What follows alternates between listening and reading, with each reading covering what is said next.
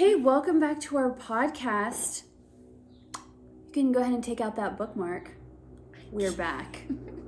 I don't know what else to do but lean into that. Like, it started as a joke and now that's just who we are. Yeah. I love it. Welcome to episode 6. 6 if you are listening in Espanol. 6 if you're listening en français. I really don't remember it in German. So you're 6 if you're listening in Russian. Sign language? ASL? Yeah. I took 2 years of ASL. Oh, did you know that? Hey, I did not.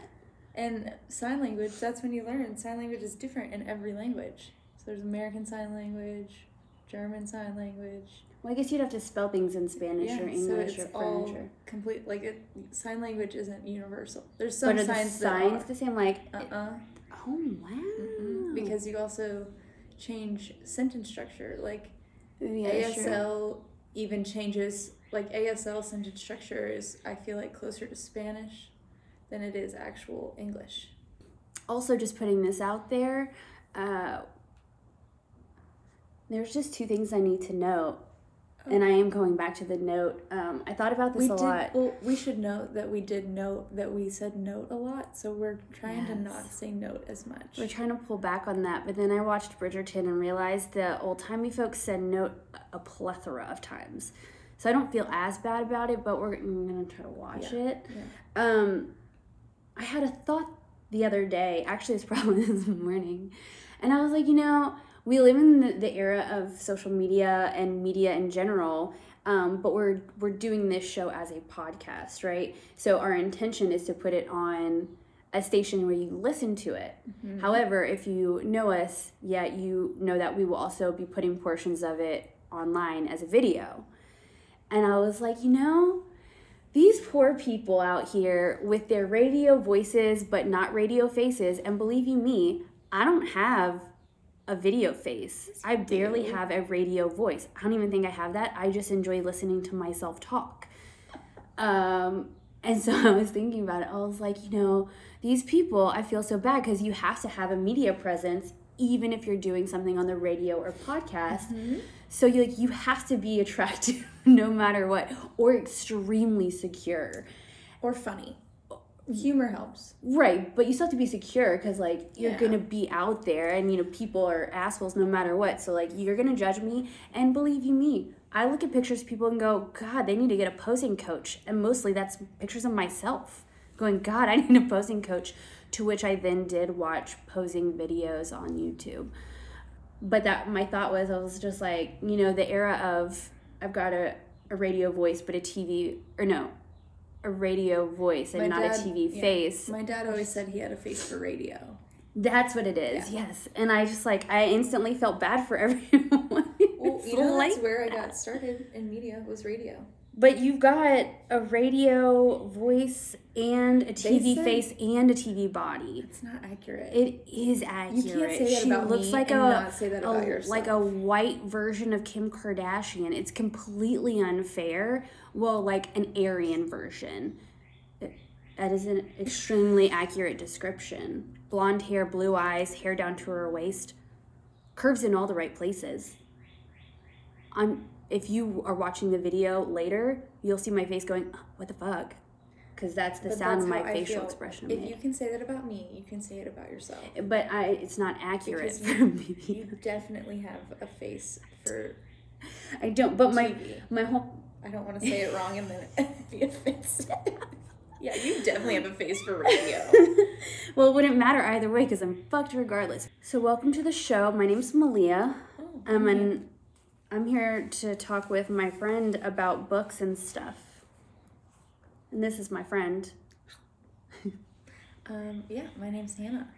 And I'm here to talk to my friend about books and stuff. Oh, thank God. That we're friends? We are friends. It's just such great news. How have you been? I've been good. What's new in your life? I mean, there's so many things that are happening right now. I could be just, we'll just put it all out there. You can always edit it later. Yeah, I don't really care. I had a breast lift last month just because, you know, I'm getting older and I wanted them to be higher, not lower. You don't have to justify it. If you wanted to get it, you wanted to get it, period. Well, that's why I wanted to get it. I wanted them to be higher, yeah. And I'm okay with that. But I just had to have a revision surgery on Tuesday. Today is Friday. And that means that they went and had to fix my nip because it was like, they look cross-eyed. They really did. And I was like, this isn't going to work for me. I can't, like, have my titties in some guy's face and then, like, he doesn't know which one to stare at and then he goes cross-eyed, right? It would be so uncomfortable for everyone involved. So I was like, I think who's going to be uncomfortable is if my mom is listening to this. But it's fine. Sorry, Miss H. I'm sure you understand, though. Yeah. So I had to have that done, and I chose to, they can do localized numbing so they don't put you to sleep. So I stayed awake and I didn't take any medication for it. They literally just jabbed like a 4-inch needle into my whole titty a bunch of times and numbed it. And then I just laid there awake chatting with the doctor as he literally cut my boob open and rearranged my nipple. It's so weird. If you can see it, we won't show you, but it's like... It's the craziest. It's like if you've ever sewn before, which like I have. Yeah. It's literally like someone sewing something onto it is a piece of fabric. It's like someone took a nipple and just sewed it right onto your baby. And they put a Gore-Tex ring. So if you, and this is what I said to the doctor, I was like, Gore-Tex, like the stuff that Nike made the shoe with? Because Nike did make a Gore-Tex soled shoe and it's rubber and they put it around inside your body. So that like as you age, your nipple doesn't spread and become a pancake. And I was like, well, I appreciate that. And now I'm like, I'm industrial. So that was exciting. I found it to be very interesting. Yeah. I don't think I would like that.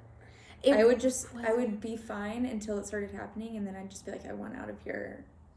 Please get me out of here. I've got to go. I thought about that. My hands were so sweaty the whole time. And I just let him know. I was like, I'm here and I am sweating. Ugh. That's what happened. And obviously this whole time I was just thinking, you know, these pretty bitches in Court of Thorns and Roses would never have to do this to get their nipples even. No, they would just Fae magic it or like, yeah, they'll just be tall and perfect. This is bullshit. No. So I'm all about body modification, just FYI, if it makes you feel better about yourself. That's just my personal disclaimer. Yeah. And I love it. Outside of that, you and I did go on a work trip last week. We had a weird weekend. We saw Justin Bieber. Oh, we did. Disappointment. Big disappointment. We did not willingly go. I would like to say that. It was our boss that wanted to go, and we tagged along, and it was just, it wasn't even a roller coaster. It was like, you know where you go on a roller coaster, and it, like, you get that drop feeling? That didn't happen. It was just, like, completely unsatisfactory from start to finish. Yeah. I think it was one of the worst concerts I've ever been to. For real. Absolutely. Like, have you seen Parks and Rec? Yes, of course. Okay, if you guys have seen Parks and Rec, or if you haven't, I highly recommend watching it. Great show. Love it. Satire. It's my favorite kind of humor. But in the later seasons, there's an episode where what's his name? Ben is going to work for this senator. Oh, yeah. And this senator is like super robot, you know, he turns it on for the people, so much charm, big smile, and then he goes and sits in his office when no one's talking to him, and he just sits and smiles and stares at the wall like a robot.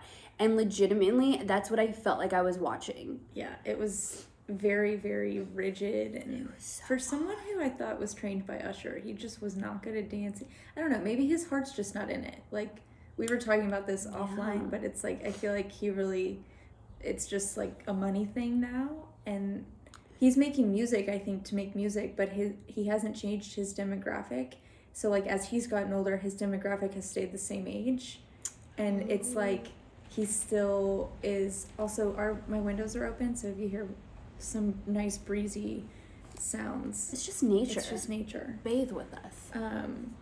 But yeah, I just think like his show isn't grown with him. Like it was still very kiddish, like even the graphics. And well, what's funny is I was never a Justin Bieber fan, but I did like, what was it, Purpose? Mm-hmm. Was that the I loved that album.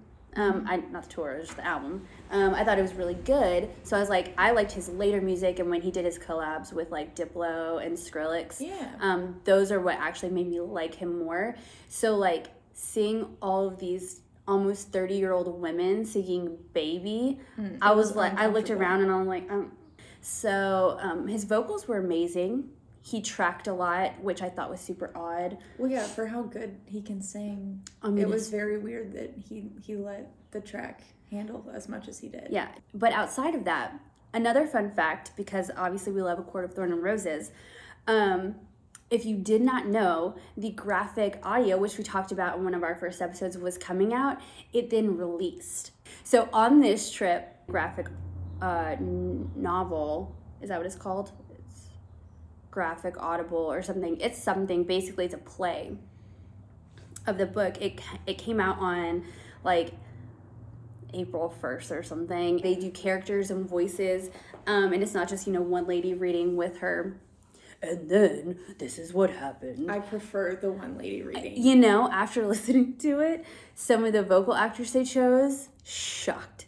And honestly, the lead girl. I don't think they chose vocal actors. I think they hired people that are working for Audible in the office, and they were just like, hey, you want to help record a show really quick?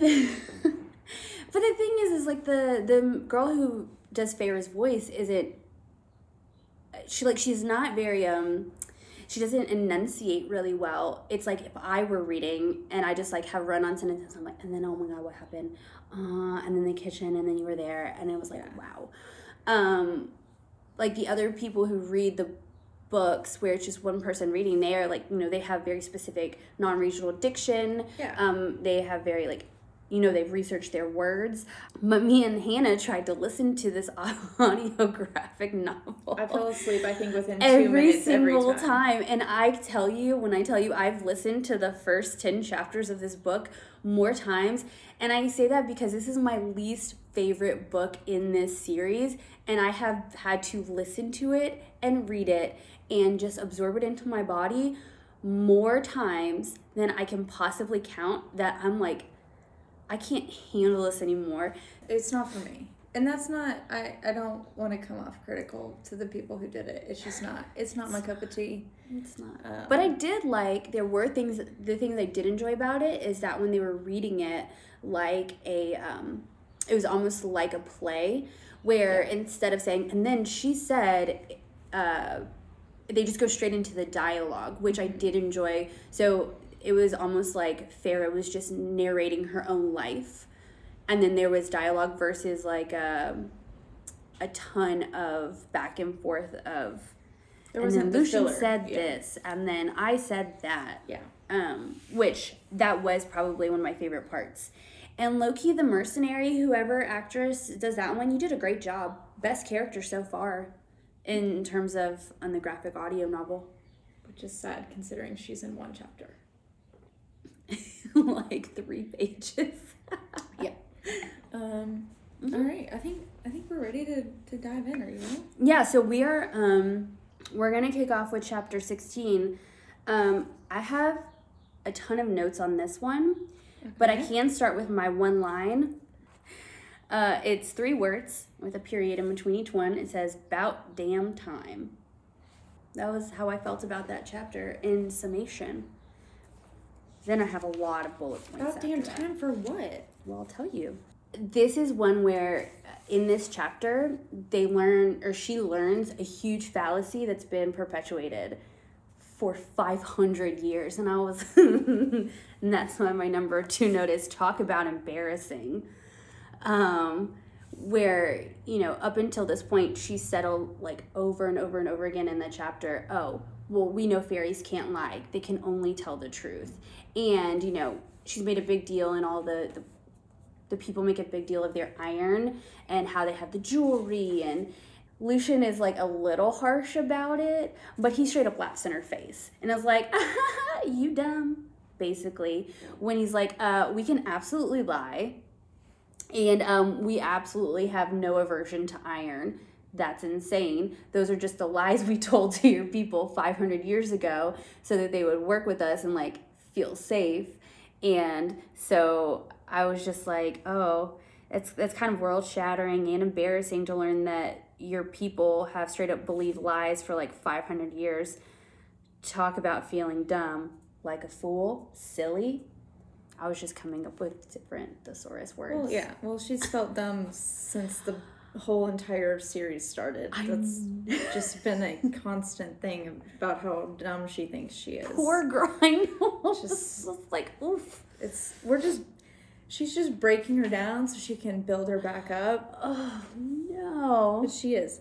I do think it's interesting, like, because obviously we learned some stuff from Alice earlier in the chapter that we can come to after that. But on the iron thing, like, when she is talking with Tamlin and Lucien at dinner, you know, Tamlin's like, oh, thanks for letting that slip, Lucien. Great job. But then he says, we never willingly lied to you. Like, to try to appease her thing, and I think that's a good little distinction where she doesn't really pick up on that wording, but it's a good structured sentence because we never willingly lied to you, which implies that they have lied to her, and they have. Things that you won't find out until the end of the book, but it's like, you don't know why they've lied about things unwillingly.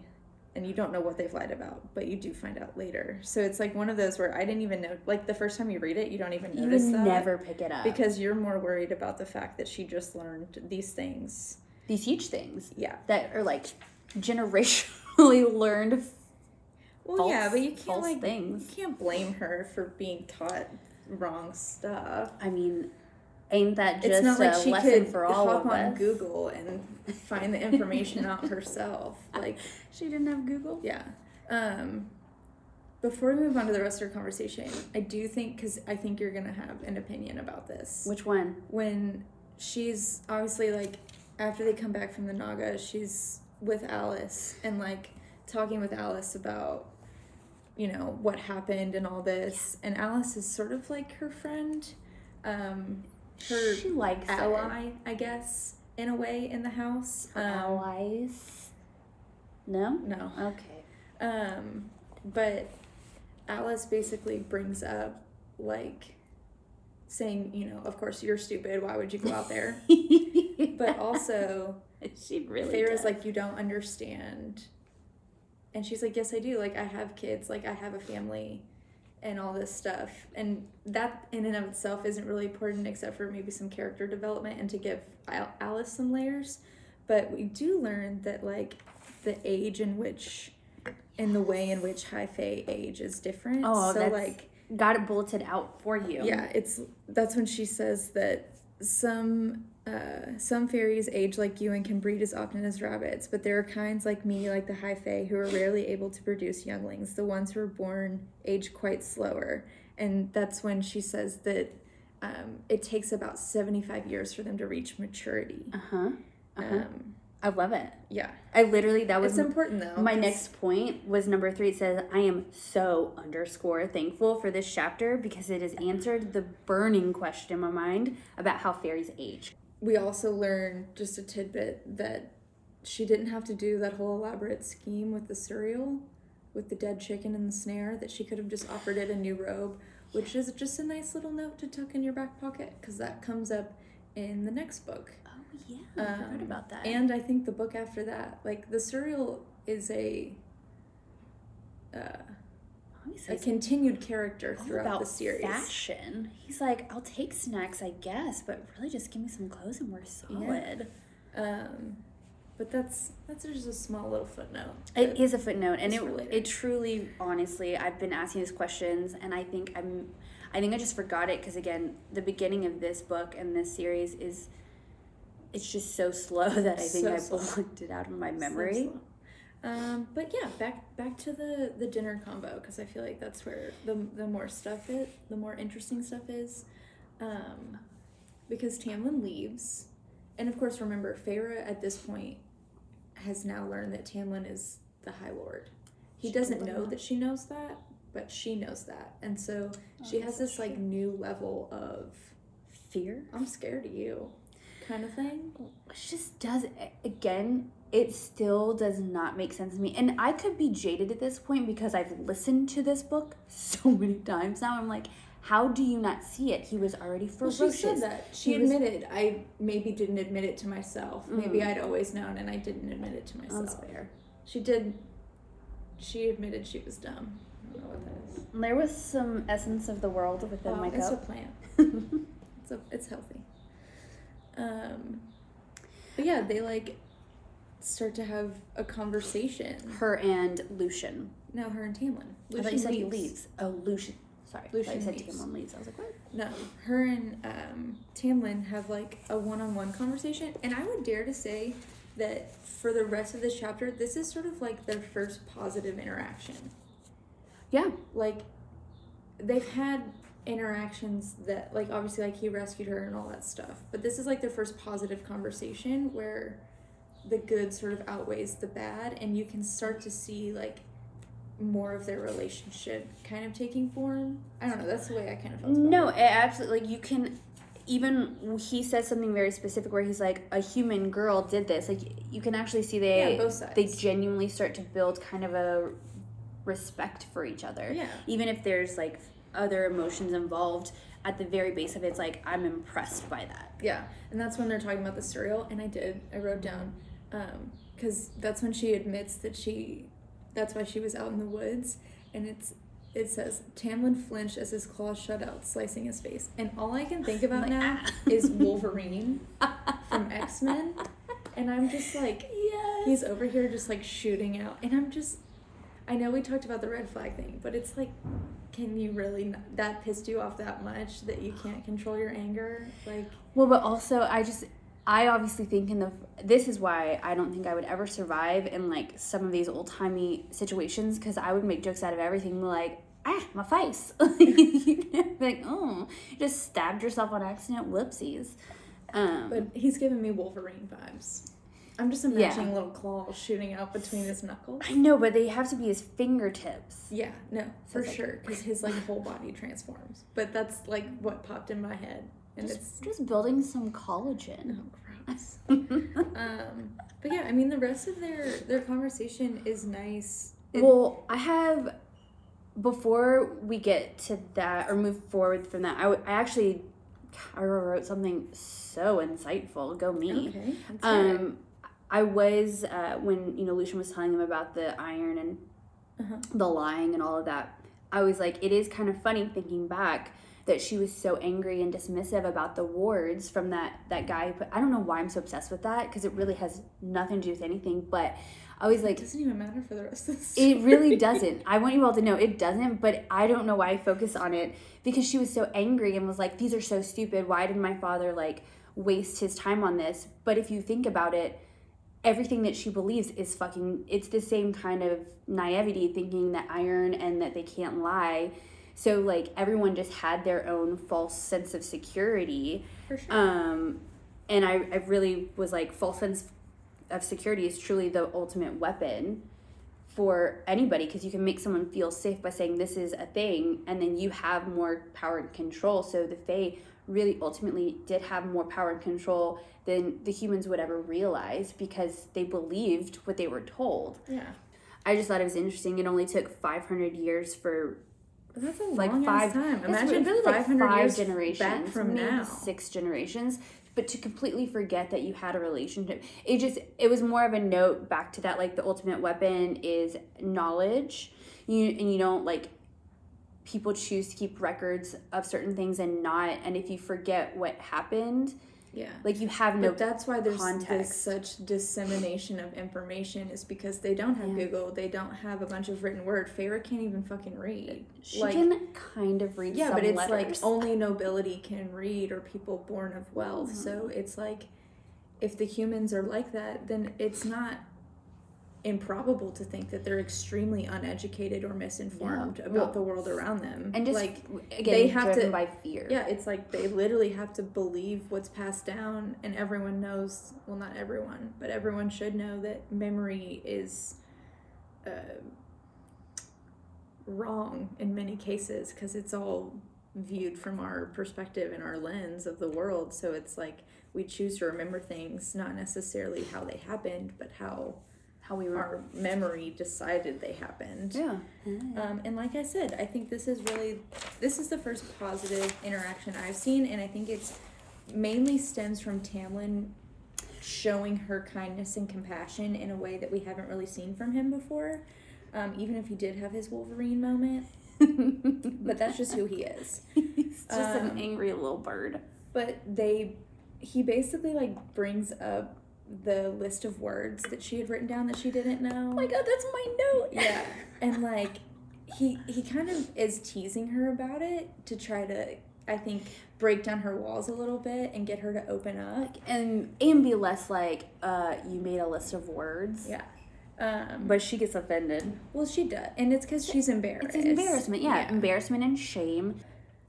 Well, but I feel her on the list of words. I still do that.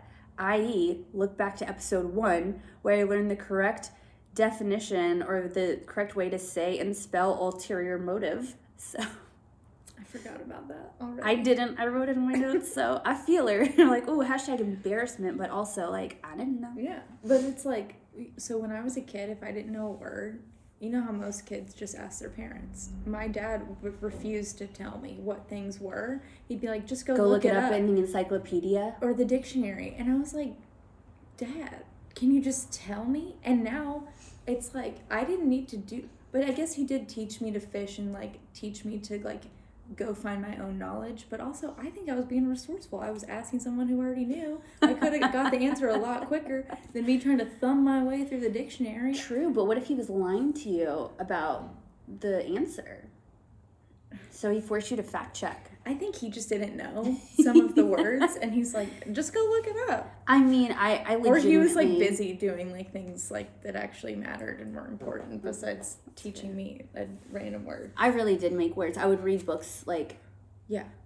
Because I love reading, obviously. We wouldn't be here if we didn't. But I would read books that were well outside of my, like, reading comprehension, and that's where I would come up with my words, because I didn't go to traditional high school, so I really did, you know, Baberaham Lincoln it and just taught myself stuff.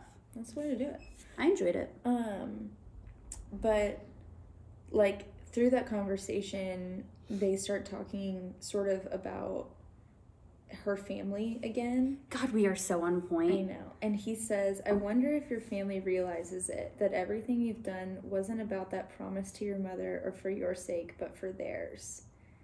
And, like, she just keeps trying to push him away, but that's, like, a really nice thing to say. Like, and it does give insight into how he sees her versus, like, how she sees herself. Because, like, she's jaded. She's not jaded. She has, like, this weird... She keeps latching on to, I made this vow. But we've mentioned before, like, that's not really her motive or intention. Like, that's the lie she's telling her brain to keep herself moving forward. Because that's her purpose, right, is to fulfill this vow. That's her lemon. Oh, my God. I love that you said that because now... I would like to preface the 3 bullet points I have after this with, we understand that Tam has some anger issues. For sure. He's got a plethora of red flags. We get that. He does have his moments where he's got good moments. There's good things. There's green flags that do exist within him. And up to this point, even though there is an ulterior motive and even though he's got his issues, I still like to focus on the positives. Yeah. And I wrote, this is the second time we see Tam being a babe and still trying to help ease her worries about her family and not chastising her about being ignorant. I wrote page 143. Mm-hmm. Oh my God. Mm-hmm. He's genuinely impressed by her, and you can tell he didn't expect it, which is what I was talking about, where he's like, that's where he says, respect. A human can take down a fairy in a wolf's skin who ensnared the Suriel and killed 2 Naga on her own. They're fools for not seeing it. Yeah. You gave up so much for them. And then the weird part that I don't like, do you even know how to laugh? Which it's only because it's a little tiny droplet for what happens in 18, I think. There's laughter. Yeah. Laughter does come. No, but it's like... No, you're right. It's just... She's 19, right, at this point? And it's like she's so serious. And it's because that's what her circumstances have forced her to be. Yeah. I was just talking about the survival mode. Right. When you're in survival mode, you can't see anything outside of that. And she probably hasn't laughed. Yeah. Like, but it's like...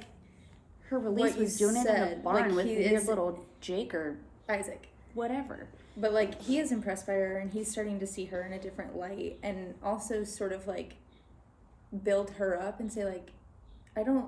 Because she, I think, has always sought the validation from her family to be like, can't you see everything I'm doing for you? Why can't you say thank you? And they don't give that to her. No. But he's like, they're fools. Like, and he's sort of giving her that validation of, like, you were really important, and they're fools for not seeing that. Tamlin offers friendship to her, and she's sort of like, I don't see how fairies can be friends with mortals, blah, blah, blah. And that's when he brings up there were fairies who fought and died at the human side for their freedom.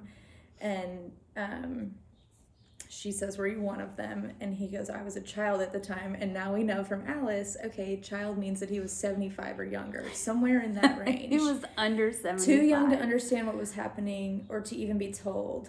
And then that's when she's like, holy shit, he's old as fuck. Because even if he was 0 to 75 at the time of the war, that was 500 years ago. Yeah. So, like... They're immortal. In this world, they're truly immortal. Like, they can... Not truly immortal. As in, they can live forever until they are murdered. Yes. Yeah. But a character we learn in the next book has a different viewpoint of that. I'll bring it up later. Well, now I want to know what you're talking about. Amarin. She says, I'm not immortal in the way that you are. Right. But it's... But that still means that they could live for 15,000 years. They could. Theoretically, yes. You keep saying theoretically, but it's fucking true. I don't know why you're so triggered by the word theoretically. Because it's not a theory. Well, immortal means immortal, and that's what the definition means. So they cannot die. He's old, but that's when, like, we see more of him. Because she's like, were you one of them? Would you have been on the human side? And he said, had I been old enough, I would have. Against slavery, against tyranny, I would gladly go to my death, no matter whose freedom I was defending. Which is just a weird juxtaposition between how we know him, like being the angry wolf all the time, and then being like, oh no, like, I would totally defend these helpless people. Just because he's angry doesn't mean he's... You find your validation in... It's a juxtaposition for what he does later, completely. Because he's not... So he's like...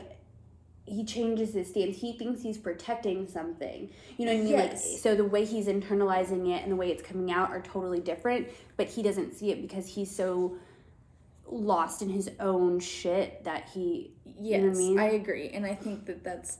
almost a completely different conversation. Oh, it totally is. I just think... We'll get there. Yeah, we'll get there eventually, if we ever make it through this book. We will. Oh, my God. Yeah. It's very opposite of what he later does, but it does show some insight into, like, his heart, I guess. Yeah.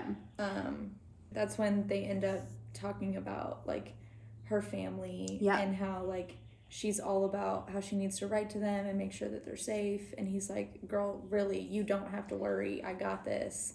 And that's when we find out that he glamored their memories. Yes, and I wrote, Tam is out here proving yet again that he did right by her and made her family better without her protecting them, quote unquote. So, like, why is she still being so defensive? Despite, like, I get it. She's like, well, you did it. I didn't do it. That's just a control issue. Yeah. She's trying because she feels like she has no control. She wants to control this one thing. But, like... He did, and he said it from the beginning again, and I know that your viewpoint on that in a couple episodes ago was like, okay, well, he's holding her hostage and saying, if you leave, you know what I mean? But he was like, they're protected, they're safe. Do I feel like he could have told her that information? Way sooner? A lot sooner, so they didn't have to deal with this? Absolutely. I would have, just because I wouldn't want to have this conversation 3 times. Exactly. But like, exactly. I also don't kidnap people. Right. I mean, that's it is very nice. Like, he's basically made them fed, comfortable, and safe. That's what he says. I mean, they've been warned. They've been warned about the blight. They think that Feyre's off with their, like, estranged, dying aunt, and that's where they've gotten all this money. Yeah. Which it is smart, because, like, he does that so that the family doesn't come after her, and she's like, they wouldn't come after me anyway. And he's like, you really need to give them more credit. Like, they do love you. I wrote that. I really was like, I appreciate Tam has more faith in her father than she does. Yeah. And it's a good signifier of something really big, actually, that happens later in the series. Yeah. Yes. We haven't gotten to this part. It's like a few more sentences away, but I'm going to say it anyways. And I said, I think this is what my about damn time was. It really was about the lying and the iron, but I was like, finally, she does something for herself in this, where she ends up asking, she learns about the art gallery or whatever. And it's the one singular time that she asks for canvases to paint on. She doesn't ask for them. Yes, she does. She asks for paint. No, she literally asked for canvases, and that's why I wrote it. Paintbrushes and paper and canvas. Who says that? Oh, girl, 146. Oh, well, he says it. Exactly. What? Oh, my God. Because she's not used to having paper or canvases. No. You would be more of a hindrance. It might take a few days to... Oh, no. Damn it. That's so irritating. She does. Either way, it's the one time that she's consistent. She never... She's like, I will paint on... She's like a kid. She's like, I'll color on the sidewalk. She just paints literally household items. It's just paint on the paper. Yeah. God. But that's the reason she does that. She says, my vow fulfilled, my task complete, what was left for me? And that's when she realizes, oh, well, all I've wanted to do my entire miserable, stupid existence is paint. And so that's what she does. If it's not too much, I'd like some paint and brushes. And then that's when Tamlin goes, but the paint, the brush, or what does he say? If you need paint and brushes, you'll also need paper and canvases. At least someone's and smart. And she's just like, okay.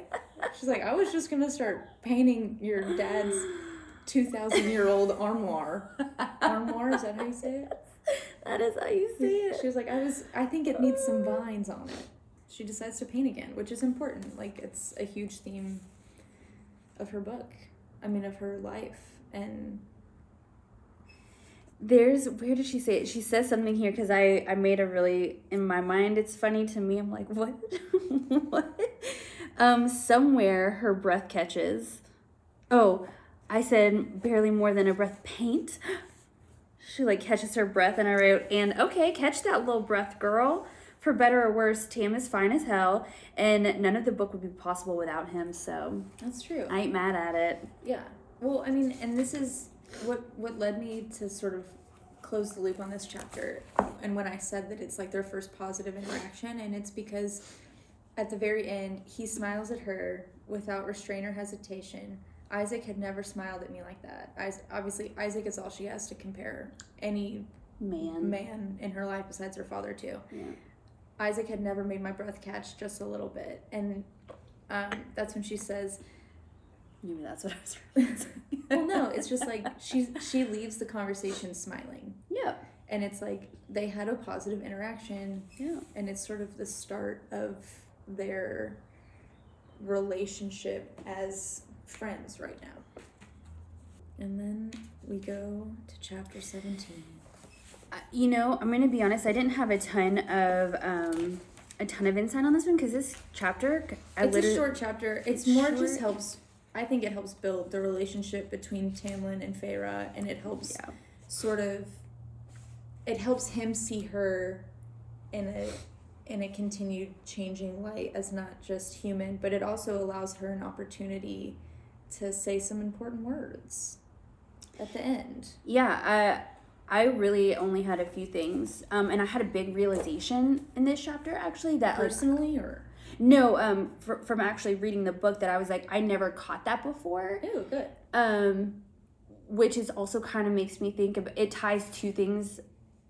One's kind of a spoiler that happens later in the book, but it also makes me go, oh, maybe this was the start Well, it obviously wasn't the start of a connection. This could be the start of something new. It feels so right to be here with you. High School Musical? When they sing karaoke at the very beginning. Yeah, I never watched High School Musical. Okay, I know what we're doing later. Sorry. Okay. I'm in. When I tell you the grip that movie had on my life for like 3 months. Well, but that was me with Heavyweights. What we're going to do. Seriously. Okay. Chapter 17. Ultimately, I'm just going to do a brief overview. This is where we see a fairy. We see a fairy from the outside world come in and... A lesser fairy, for sure. And, it dies. It's really sad. And that, my takeaway from this chapter is it crushes me a little, and I was like, the poor little blue guy. But the way the chapter starts is the beginning of Feyre's, dream issues, because she always has nightmares and stuff that wake her up, and she's very tied to her dream state. And she says something that I never realized, where she says she woke up. My dreams had been filled with the clicking of the Suriel's bone fingers, the grinning Naga, and a pale, faceless woman dragging her blood-red nails across my throat, splitting me open bit by bit. She kept asking for my name, but every time I tried to speak, my blood bubbled out of the shallow wounds on my neck, choking me. And obviously there is a spoiler in that I'm not going to connect. I had just never connected that before. And later on... There's another dream sequence or nightmare sequence she has that continues to have little clues like that. Really? Yeah. Well, it just made me think about... And this is a spoiler, and I am going to throw in some spoiler alerts. That's okay. So, obviously we know... Skip ahead 30 seconds if you don't want to hear it. Yeah, please do. It's Rhysand has... he's also a dream person. You find out about him later. He's another High Fae, and he has dreams... of her, of Feyre. And I almost wonder if this is kind of the space where their consciousness connects. Because that is where I started to go with that. Path. I was like, in the next nightmare sequence, there's a clue about Rhysand. Oh, wow. Rhysand, well, there's always been a bunch of little clues, and she connects them at the end of the third book. I want to say... I think second. With, the nightstand and everything? Second. Okay. Second. I've already listened to the first three. Okay. So... This is a refresher. Well, it helps remember how things tie in if you remember what happened. Yeah, absolutely. So that was just, I don't know how I'd never put it... I was like, okay, this bitch is just dreaming, yeah. But it's... I noticed that reading it the second time around. It is a big, big thing because, yeah.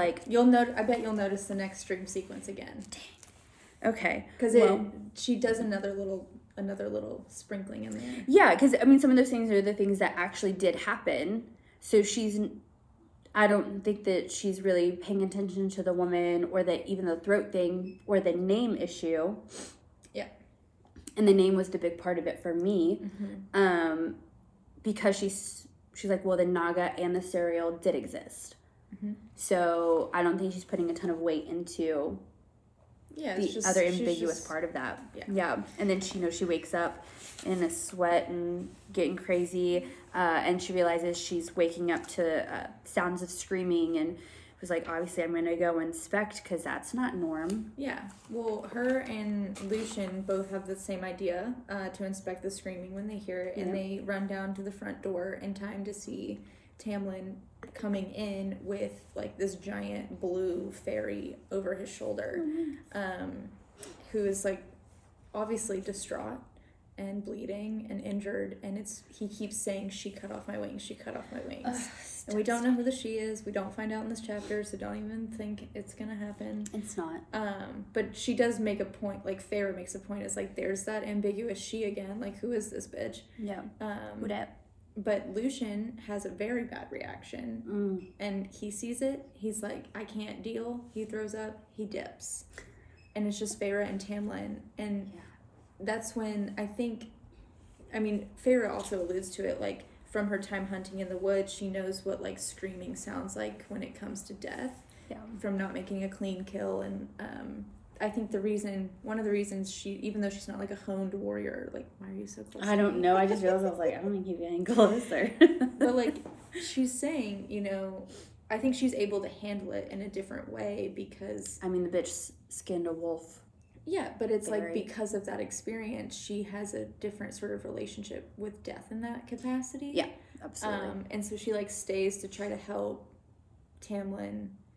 And that's when, like, they've come to the realization, like, Tamlin can't heal the Feyre, and the Fairy's not going to make it. And I don't remember why. Do you remember why he said there was a specific reason he couldn't heal him? Yes. His magic wasn't strong enough? Yes. Or, yeah. He said it once, but not any longer. So, like, because of this blight, like, his powers aren't as strong. The blight. So, like, he doesn't, he's not at full strength, and the Fairy's wings aren't clotting. Or, like, his injuries aren't clotting. So, not basically, he's enough. Just bleeding out. Yeah. And that's when Feyre... And this is why I said she has a different sort of relationship with death. Because she says death wasn't just hovering in this hall. It was counting down the Fairy's remaining heartbeats. Mm-hmm. But it's, like, to even acknowledge that, I think, you have to have seen so many things die to really... Well, and killed. Yeah. Like, to, like, you, have a you grasp know. On that. You definitely know. Yeah. But she's there. She's there through it all. And she holds the Fairy's hand and helps guide him through, and it's like, you're gonna get your wings back, and she comforts him. It literally, I'm gonna be honest, I think like I might have been hormonal the first time I read this, because I absolutely, I'm that person. I cry when I read. Like, I would watch a movie and I'm like, I can't see the words anymore because of the tears. Yeah. But your face gets all hot because you can feel them running down. No, it's more of an ugly cry. I'm like, why is this happening? But I actually was like, you know, it's the first time you see Feyre start to truly empathize and drop her learned bias of, you know, these are all bad. It's, you realize that, like, pain is pain no matter what, and that death is death no matter what species or, you know, race or whatever. Yeah. And Tamlin goes and... I'm cutting out a lot of this just because it's really just character building of this thing dying and her being like, I want to be there for you, and she didn't want to leave the Feyre alone, which I thought was really nice. And you're right, she wanted to stay with him while he was dying because what does she say? I was going to get to that. Oh, okay. Well, Tamlin decides to bury the Feyre. Oh yeah, and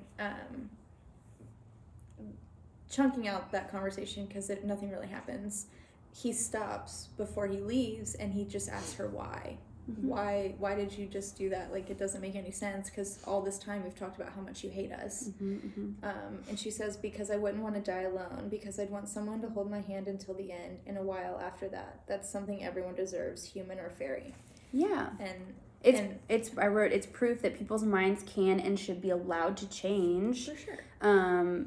Without judgment of having a change of heart. Like, it was good for Tamlin to not sit there and go, well, like, I guess he did kind of go, why are you changing now? But, like, she sees something new. But it wasn't in a judgmental way. It was in a curiosity way. Yeah, it truly, I know, I just sounded like, made him sound like a little dick. But he wasn't. He really was like, how did this happen? And she was like, well, I've seen something different. I've internalized it, and I do want to change my stance. To new information, so therefore she can change the way she feels. Yeah. Instead of keeping her ego and going, no. Yeah, but that's when I think what's important, especially to the story that you later find out, is she says, I regret what I did to Andras. I regret that there was such hate in my heart. I wish I could undo it, and I'm sorry, so very sorry, which is the first time that she finally apologizes. True remorse and apologizes about it all. Because that one time Lucien was like, have you even apologized yet? She really hadn't, and this is the first time she finally does. She hasn't apologized because she wasn't sorry. She ain't sorry.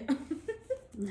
But, I mean, that's really what happens, and it's important, but a lot of that chapter is just more character building, and then I think her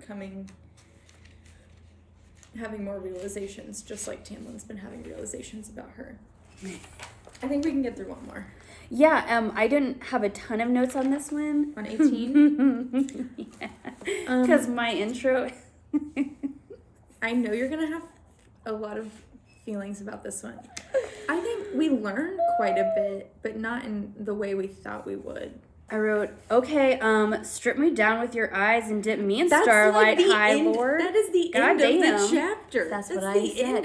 Okay, well, that was the biggest takeaway for me, you know? That's why I said, do you want to start this out? Okay, I'll start us out. That's a great line, though. Just hold on to that for a minute. Chapter 18. It's a good one. We get some sexual tension. I mean, they go from 0 to 100 real quick. All of a sudden, I hate you, you're crazy, and you're scary, to, okay, let's have some sexual tension. I guess love and hate is a fine line. Things are heating up. Oh, yeah. Not just here.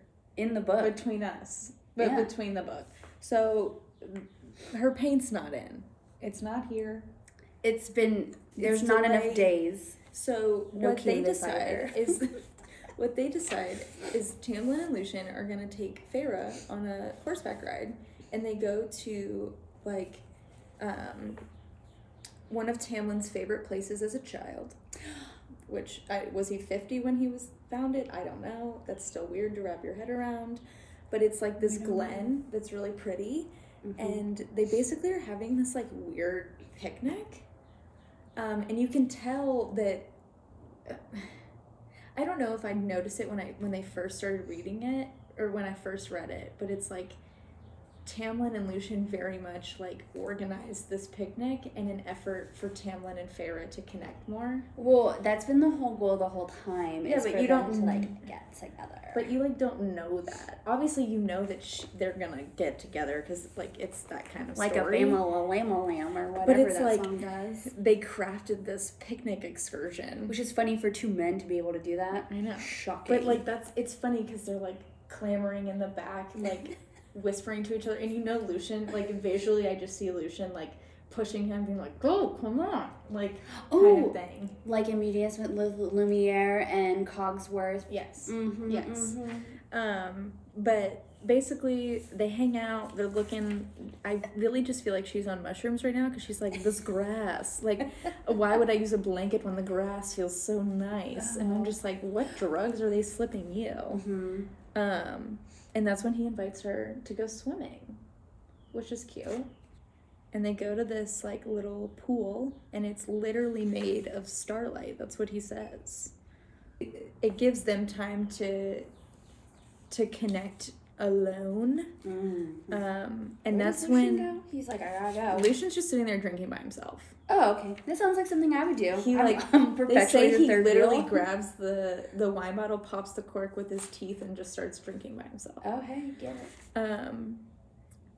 But, that's when Tamlin keeps asking, do you like it? What do you think about this place? And she just says, yes. And he goes, that's it, yes. And she said, would you like me to grovel with gratitude for bringing me here, High Lord? And that's when she lets it slip that the Suriel told him who he is. Yeah, or told her who he is. That's right. And that's where the laughter comes in, because she makes a joke. She said, he also said that you liked being brushed, and that if I'm a clever girl, I might train you with treats. Which I actually thought was really funny. It was very funny. And then that's when Lucien was I might die of surprise. Yeah. You made a joke. Yeah, it's that is the whole thing is, because, Tamlin had said, do you even know how to laugh? And I think she's starting to open up and feel more free to, figure out who she is. Yeah. Because she's not so worried about eating and feeding her family, blah, blah, blah. We've battered that theme into the ground. Mm-hmm. So, let's get into the steamy stuff. They go to this pool. They leave Lucien on the blanket drinking and go down the hill. Mm-hmm.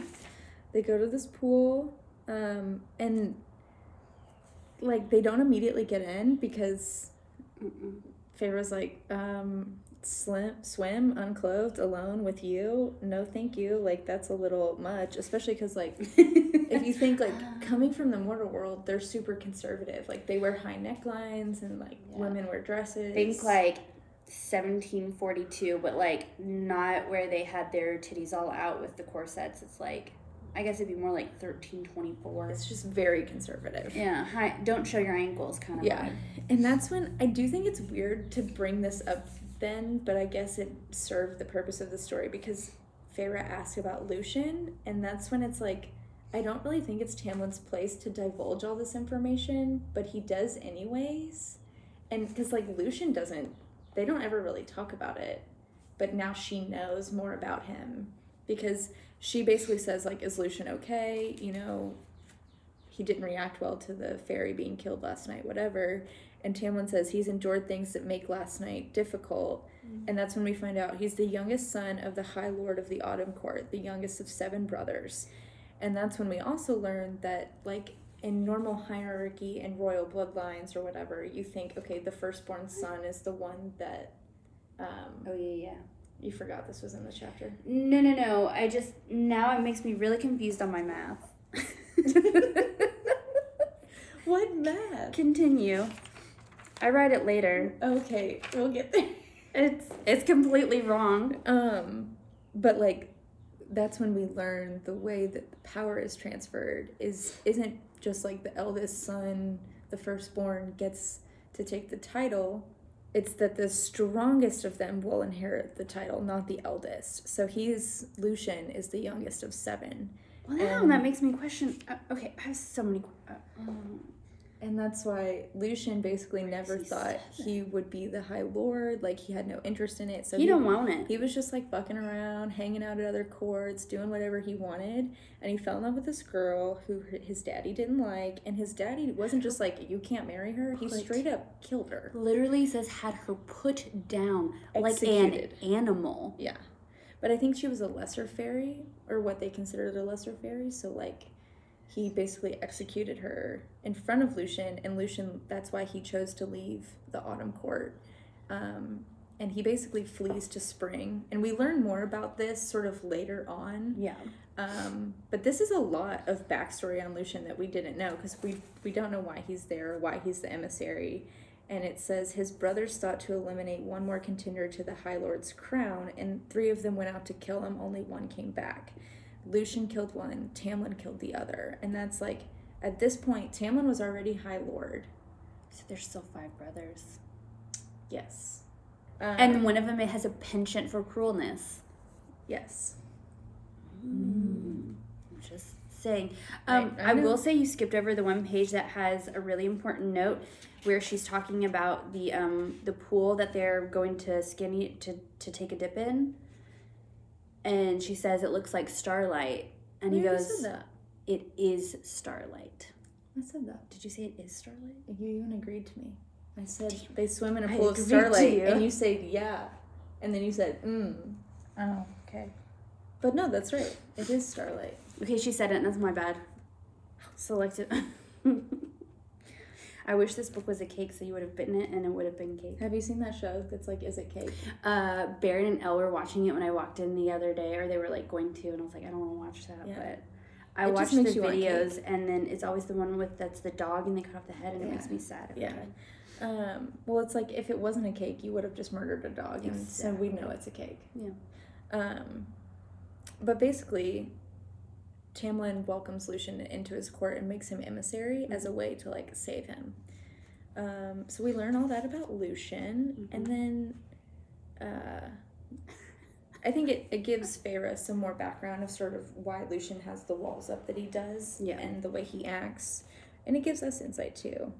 And then they just sort of bounce around, joking around, talking about the pool. They're just bantering, you know. She's kind of letting loose a little bit and showing her little fun sides. But he again poses another, like, really weird question, and it's, what would be enough to make you happy? And it's like, why you want to know? And okay, but the way that her response was, I blushed from my neck to the top of my head. Bitch, what? Is your scalp blushing? I don't know. You know where it, like, heat rises? I know.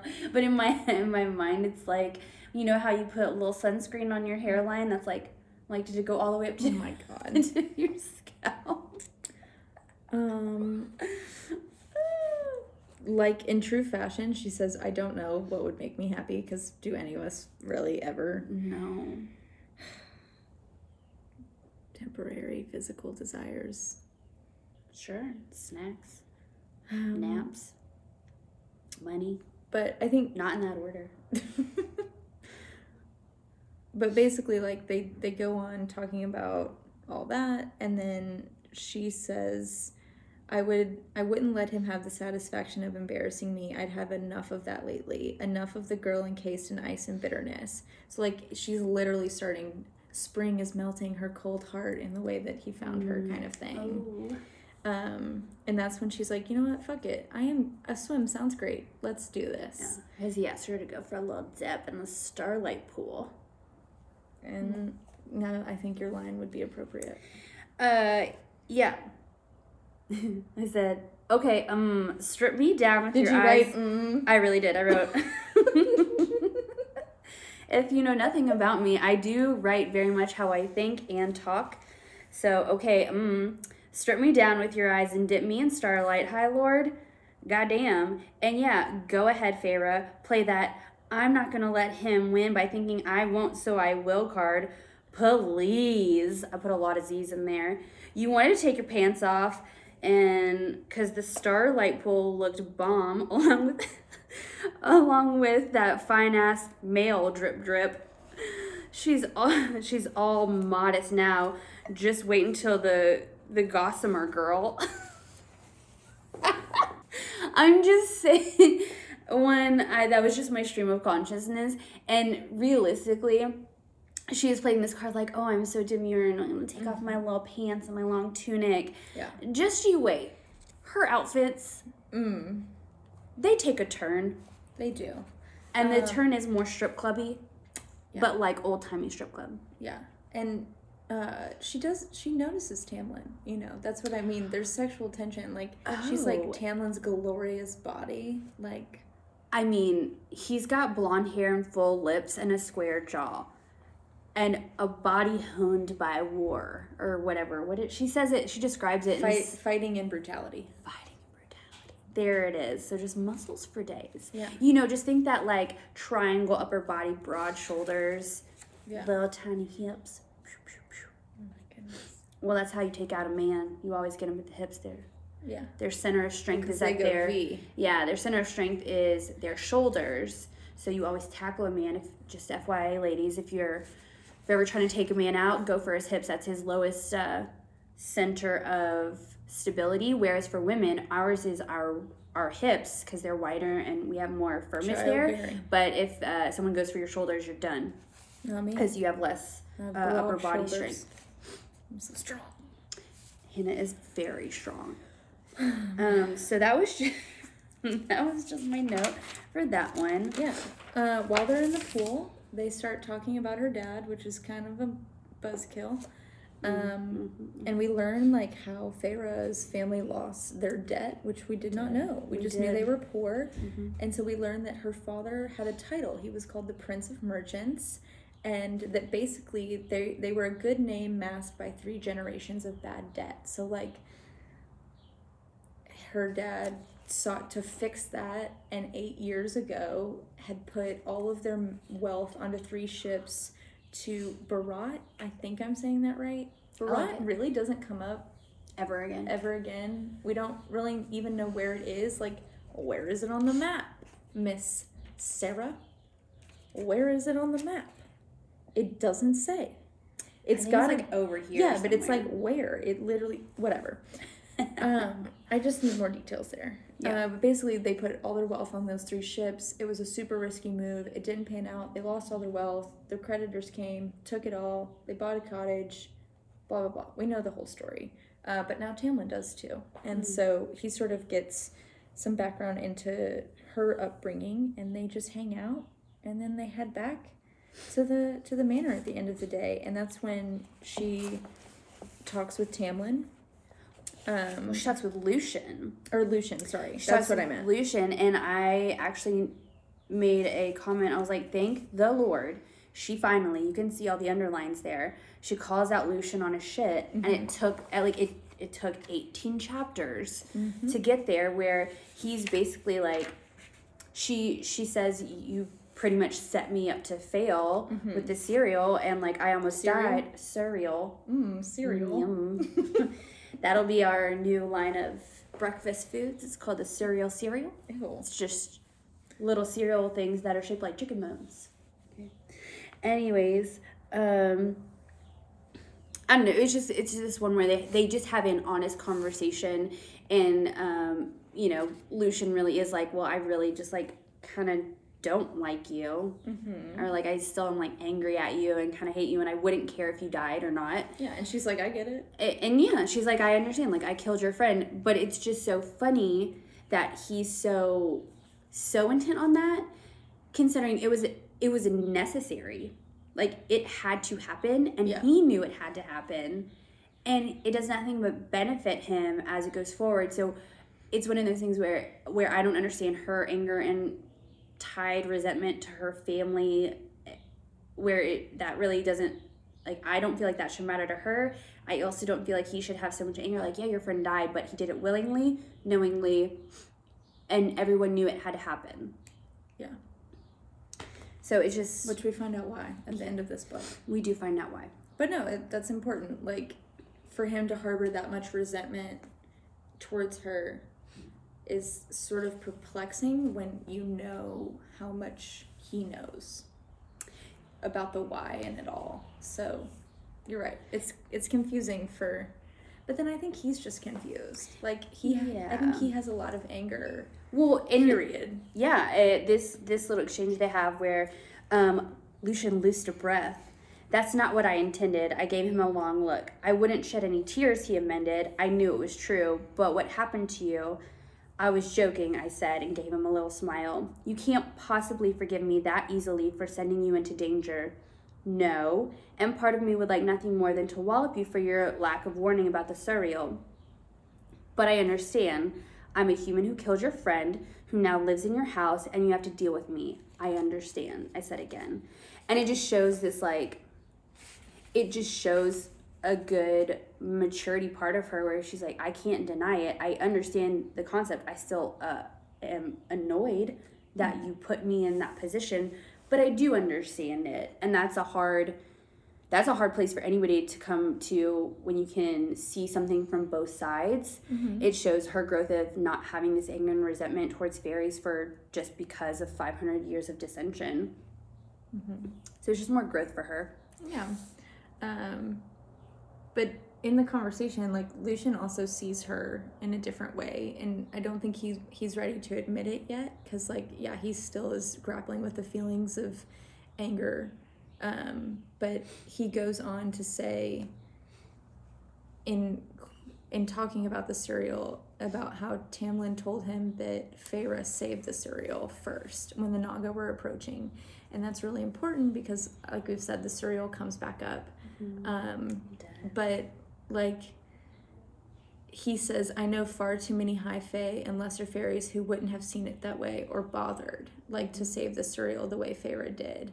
And that's where you start to see sort of how she is as a person. Like, she's not just a protector of her family, which is what she thinks she is right now. She is a protector of people who are victims or at a disservice. It's more right and wrong. I think her moral code is a lot more distinctive than she realizes. Yeah, like, she thinks it's just about her family, but she is like that to complete strangers, to creatures that she doesn't know, or even consider human, blah, blah, blah. And then at the end of the chapter, Lucien gives her a gift, which is a jeweled hunting knife. And he says, it's yours, don't bury it in my back, please. Which is just a nice little... It shows their little fun banter back and forth. But it also shows that, okay, I'm angry with you, but giving her a weapon shows trust. Yeah. And also, like, hey, I do want you to be able to protect yourself, kind of thing. Yeah. Maybe his way of sort of saying, sorry, I sent you into that with, like, and without knowing how to say sorry. Yeah. Yeah.